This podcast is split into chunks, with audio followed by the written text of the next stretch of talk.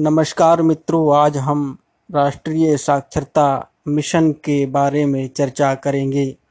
राष्ट्रीय साक्षरता मिशन भारत सरकार की एक महत्वपूर्ण शैक्षिक योजना थी जिसकी शुरुआत 5 मई 1988 को तत्कालीन प्रधानमंत्री राजीव गांधी के कार्यकाल में की गई थी।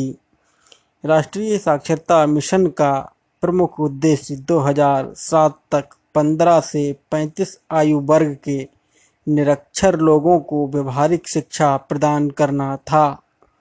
इसमें संपूर्ण साक्षरता की प्राप्ति का लक्ष्य रखा गया था। इसके अंतर्गत साक्षरता का तात्पर्य पढ़ना, लिखना व हिसाब किताब करने से था। साथ ही साथ इसमें राष्ट्रीय एकता, पर्यावरण संरक्षण और सीमित परिवार की अवधारणा को भी शामिल किया गया था। राष्ट्रीय साक्षरता मिशन के प्रमुख घटक के रूप में संपूर्ण साक्षरता अभियान, साक्षरता पश्चात कार्यक्रम, सतत शिक्षा जैसे महत्वपूर्ण कार्यक्रम शामिल किए गए थे। इसमें जन शिक्षण